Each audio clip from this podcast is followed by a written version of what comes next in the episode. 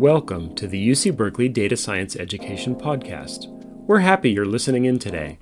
In this space, you'll hear from a variety of distinguished data science educators and professionals. The individuals we'll speak with are diverse in experience and perspective, but share the common goal of shaping the future of data science education. Our idea is to have some informal conversations with the goal of creating community and let people hear from practitioners in this growing new field. My name is Eric Van Dusen from Data Science Undergraduate Studies in the Division of Computing, Data Science, and Society at UC Berkeley, and I'll be leading our conversation today. And my name is Kalechi Nabadam, also from Data Science Undergraduate Studies. I'm working as an intern with the division's external pedagogy team, and I'll be helping out today too. Welcome. Today we have Deb Agarwal from LBL. Uh, could you give us a brief introduction to yourself and what you're currently working on? Sure. So I'm the Scientific Data Division Director uh, at the moment, and we're at Lawrence Berkeley National Laboratory, which is a Department of Energy national laboratory.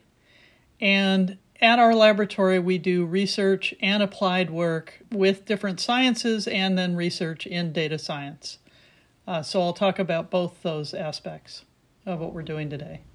Cool. Yeah. Just to segue into that, I mean, I understand that you're, you know, you've been been around as this what we now call data science has sort of been forming, and your, uh, you know, framing or or background has been sort of like big, big, big scale Earth science.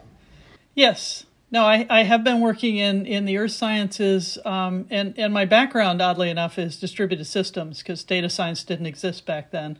Um, but it was a natural place to come from for data science.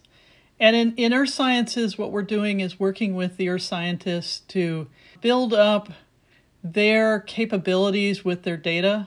Um, they've been continuously increasing the amounts and um, types of data that they have available and being able to really take advantage of that to advance their science takes a leap in their capabilities. And so we we've come we've been working with them to really try to help make that leap and and move from what we might call the bench science, you know, of I went out, I collected a bunch of data, I analyzed it, I wrote the paper, to working in a large team of you know 70 or 80 people of all different disciplines bringing together all their data to try and answer these very complex questions that, that we're trying to answer in, in climate change and, and some of these related topics awesome and I, I've seen that uh, you know throughout the years you've involved undergrads in your research.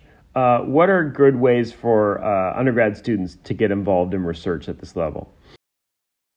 So one of the obvious ones is internships, um, and and I think that you know I would encourage internships both from people in a science discipline and from you know people aspiring to be data science researchers, uh, because you know in this in this emerging world in our sciences, everyone has to understand data science and uh, how to uh, move forward with it, and um, so internships is one. Uh, we also uh, do employ GSRAs, uh, so you can actually do a research, you know, longer term uh, research with us. Uh, we've often collaborated with folks on graduate degree theses as well.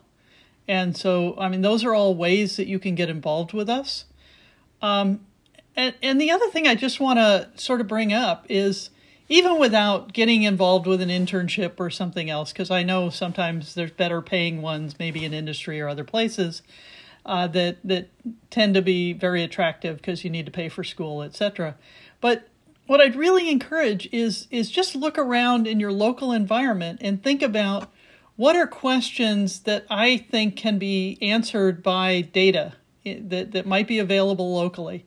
And just start trying to do that, trying to see if you can find the data you need to answer that question right? You know, gee, I seem to remember the creek in my backyard was was a lot more full of water back when I was a kid. Why is it, you know, why is it so empty now? Is there less rain? Is there, you know, what what's changed uh, that that's causing this? And and just trying to answer one of these questions, you know, or or multiple of these questions really helps you to understand um, the broader challenge in data science and to think more broadly about what it takes to do data science well, uh, rather than just apply algorithms and you know and and blindly take data. Nice. Um, well, uh, a lot of students would like to know uh, what what what are key things you think sh- students should be learning in classes that would help them with research opportunities, whether it's skills or languages or or you know applications. Uh, so I'm going to be a little more general than that because I think that you know in our field everything's moving so fast. Almost anything I tell you, you know, learn Python, you're going to say, well, but what about Julia? and if I go back and I say, well, learn C++, you're going to say, but what about Python? What about, you know? So there's always a new language, a new tool, a new whatever. And I think, you know, even more important than that, and I know you've heard it from your instructors already, it's really important to learn how to learn.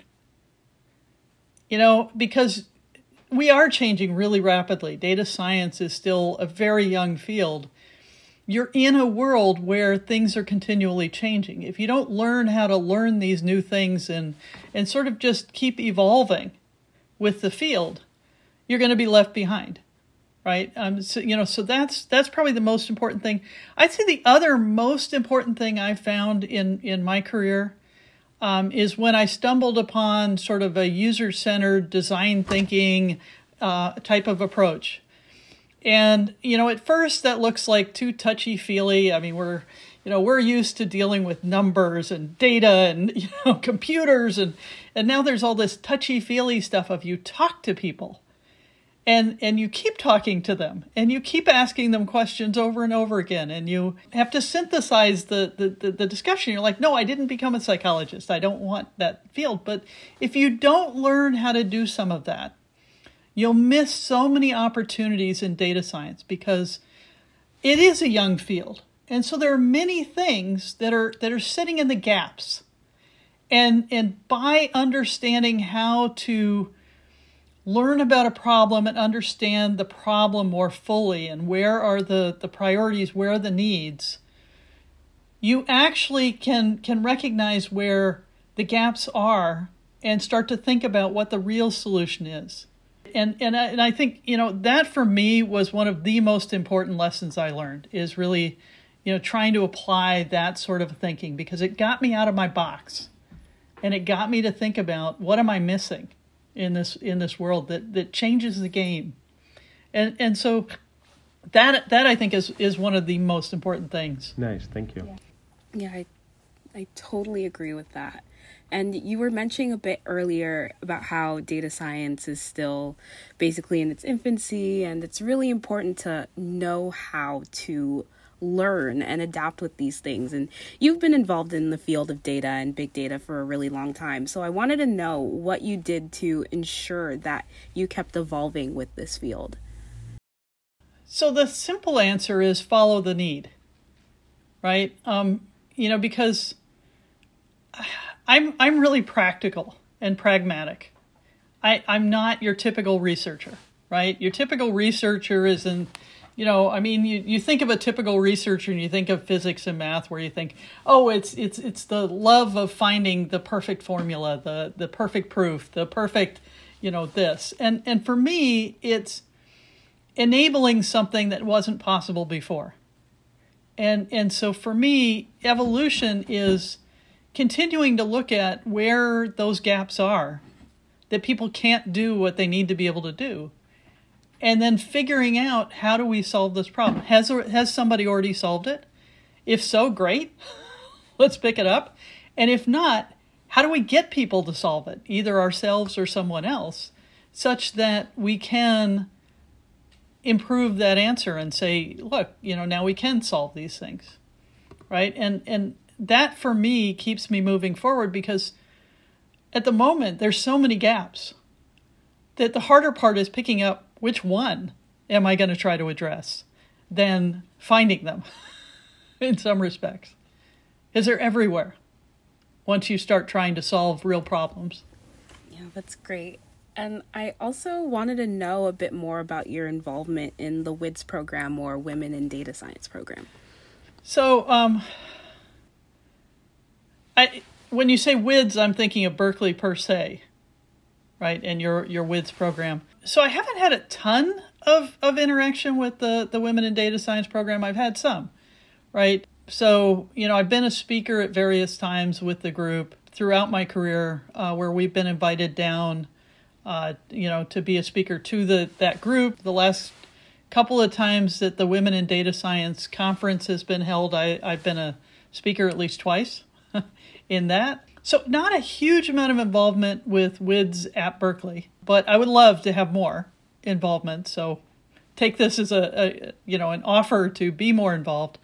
Uh, what I have been heavily involved in is in advancing the cause of women and historically marginalized communities more much more broadly, both nationally and internationally and and a lot of my involvement since about 2012 has been with the Computing Research Association Committee on Widening Participation, and that effort has been uh, really amazing. That's been a lot of fun to do. It's a group of women across computing sciences. It's a, it's a, you know focused on research, and it includes uh, academics, it includes industry folks, it includes national labs folks and we bring together that group and and it's it's a board.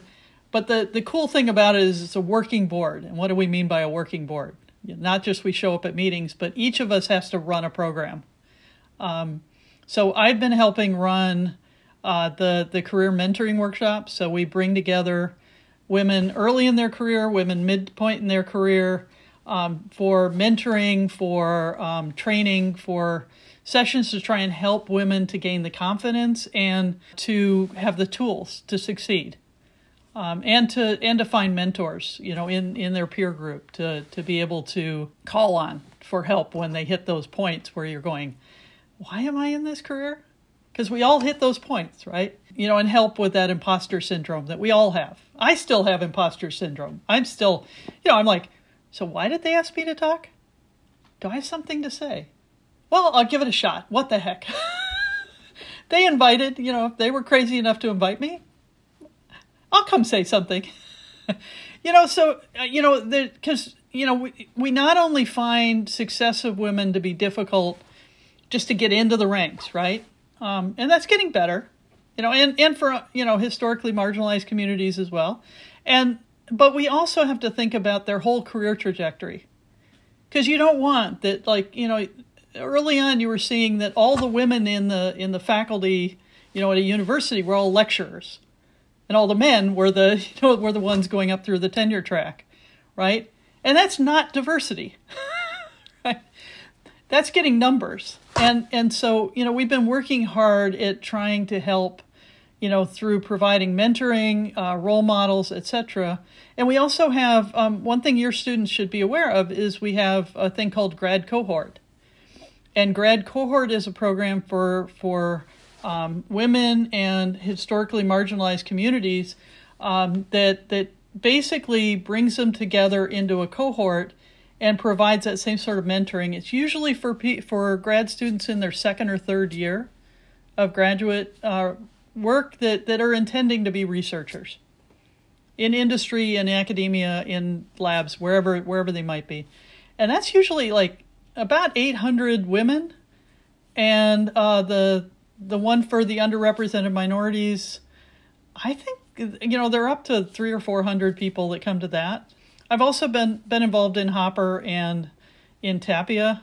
Um, I've you know I showed up. I I've been a speaker. I've um, been a mentor. I've um, I've been heavily involved. In fact, some of our you know some of our employees that have worked for me over the years I've met at Hopper or you know I don't think I've managed that for Tapia, but I haven't been to Tapia as often. So, so I, and I want to say one more thing. I know I'm going a little long on this, but it's something I'm really passionate about. So, apologies. But um, I, I think the other thing I, I want to say is that I want to tell you how I got into it because it matters to me that people hear that. Because when I first, you know, so in the, uh, granted, I'm from the Stone Age. So back in the 90s, when I was um, uh, you know, originally in graduate school, my experience was you just have to be really good. you're going to be a super low mi- minority of the people and you, you just have to be better than them and you just have to work hard and I don't need to support other women. They just need to be really good and you know they'll they'll they'll make it on their own. And it was a huge wake up call when the first Grace Hopper came came along because I I was like, you know, my my advisor happened to be a woman and and she said, "You should go, Deb." I said, "Why would I go to talk to a bunch of women?" I don't need to go talk to a bunch of women. I need to succeed by talking to a bunch of men. They're the people that you know that I'm going to deal with. Um, and so I I was resistant. She finally said, "Well, Deb, you're looking for a job, so you should go, because there'll be people who might hire you." I said, "Okay, fine, I'll go, and I'll make a poster." you know, and it it was really amazing because one, it was the first time I'd ever met a set of senior women that I thought, wow, I would actually be really proud to even have half their career. Right? You know, Barbara Simons, Fran Berman, uh, you know, a whole ton of these people who were just Fran Allen, right, who's since won the Turing Award. You know, I mean, these people who were just amazing were there. And I got to meet them because I had a poster and they all came up to see every poster because there were like 20 of us with posters. And I also met all these students who had serious challenges in their in their degrees and, and were facing odds that I had never even thought about in in what they were what types of situations they were facing. And I you know, right then and there I realized, okay, I'm being selfish. I have to work on this.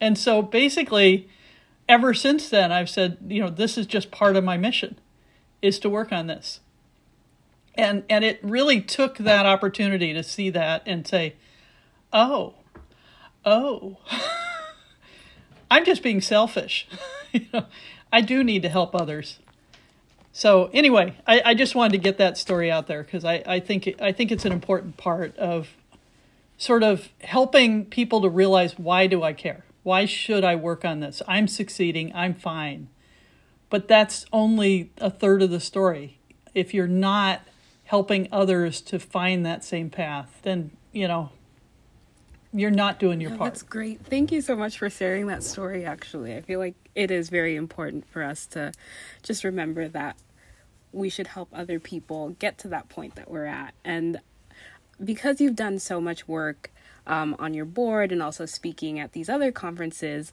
I wanted to know if you have any ideas or if just through your work you found that there have been some great ways to increase women's representation in data science.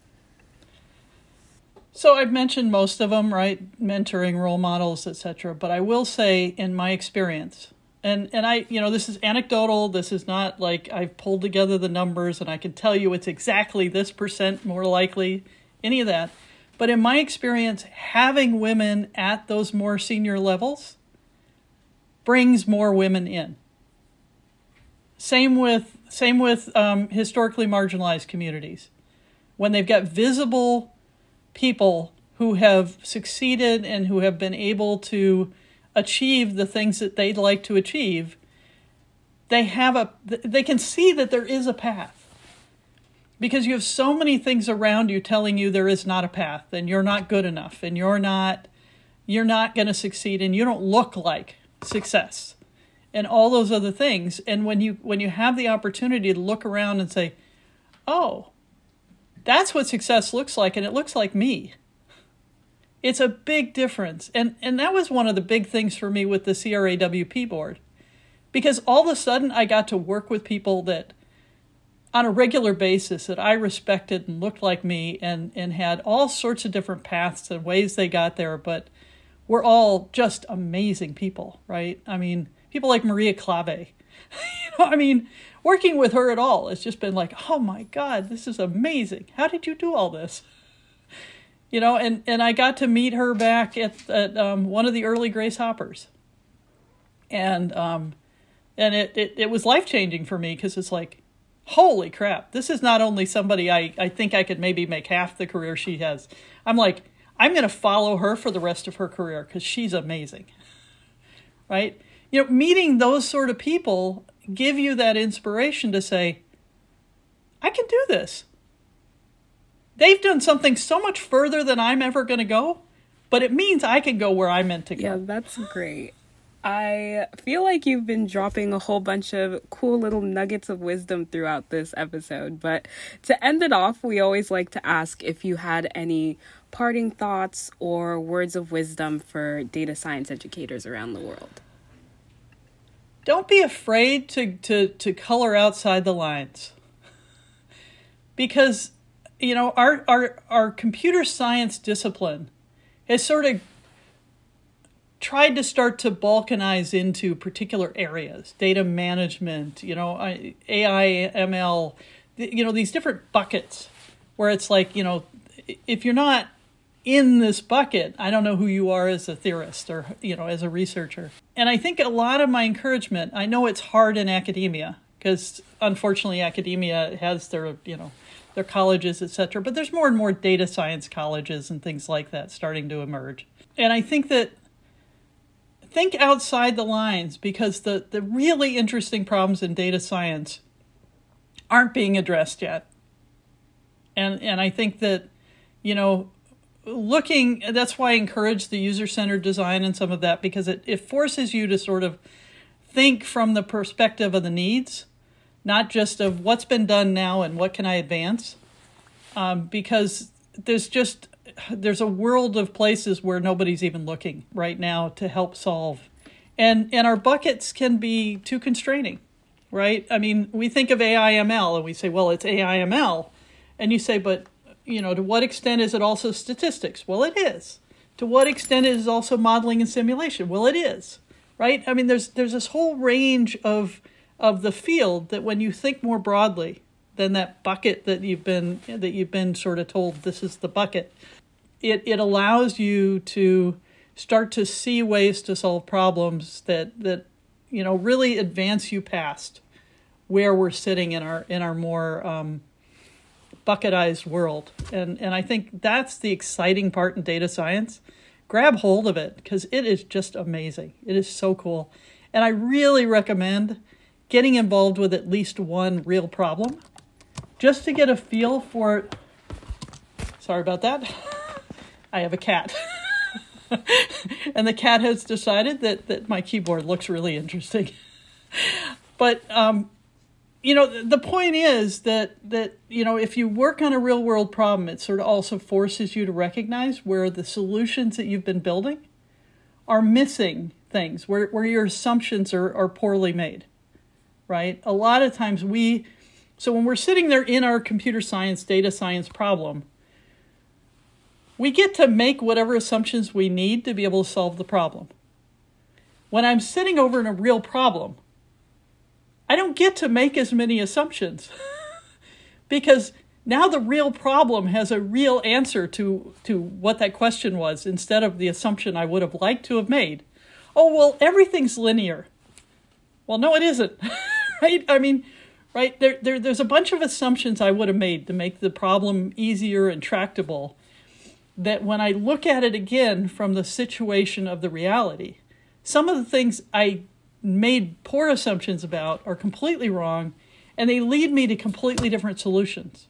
And and that's that's I think one of the things I'd really encourage people to do is at least uh, every once in a while get involved in a real problem to just start to learn about the parts of the problem that we're not addressing. Like why is nobody researching data QA QC? and how we get better at it. Because we all make the assumption that's the domain problems. That's a domain problem. The you know, the earth scientists, the material scientists, they all have to solve that problem. But it keeps us from making any tools in the space. Um, same with like data integration, right? We're just, we're not even working on these problems. Data repositories, we leave to the data librarians, but it means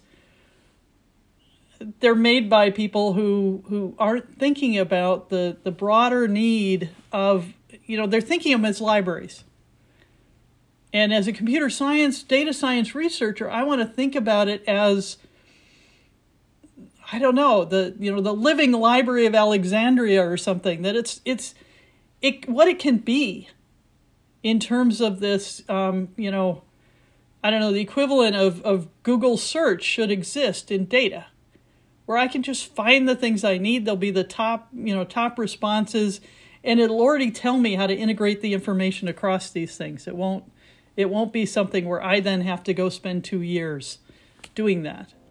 But that's the world we're in right now because we're not even trying to solve those problems right now. Awesome. Thank you so much. This is wonderful. Yes, thanks for coming on. Absolutely. I thank you for inviting me. Thanks for listening to today's podcast. If you're interested in learning more about data science education resources, please subscribe to our Substack to get notified when we release any future podcasts. And join our community Slack channel through the link provided in this episode's description. Thank you.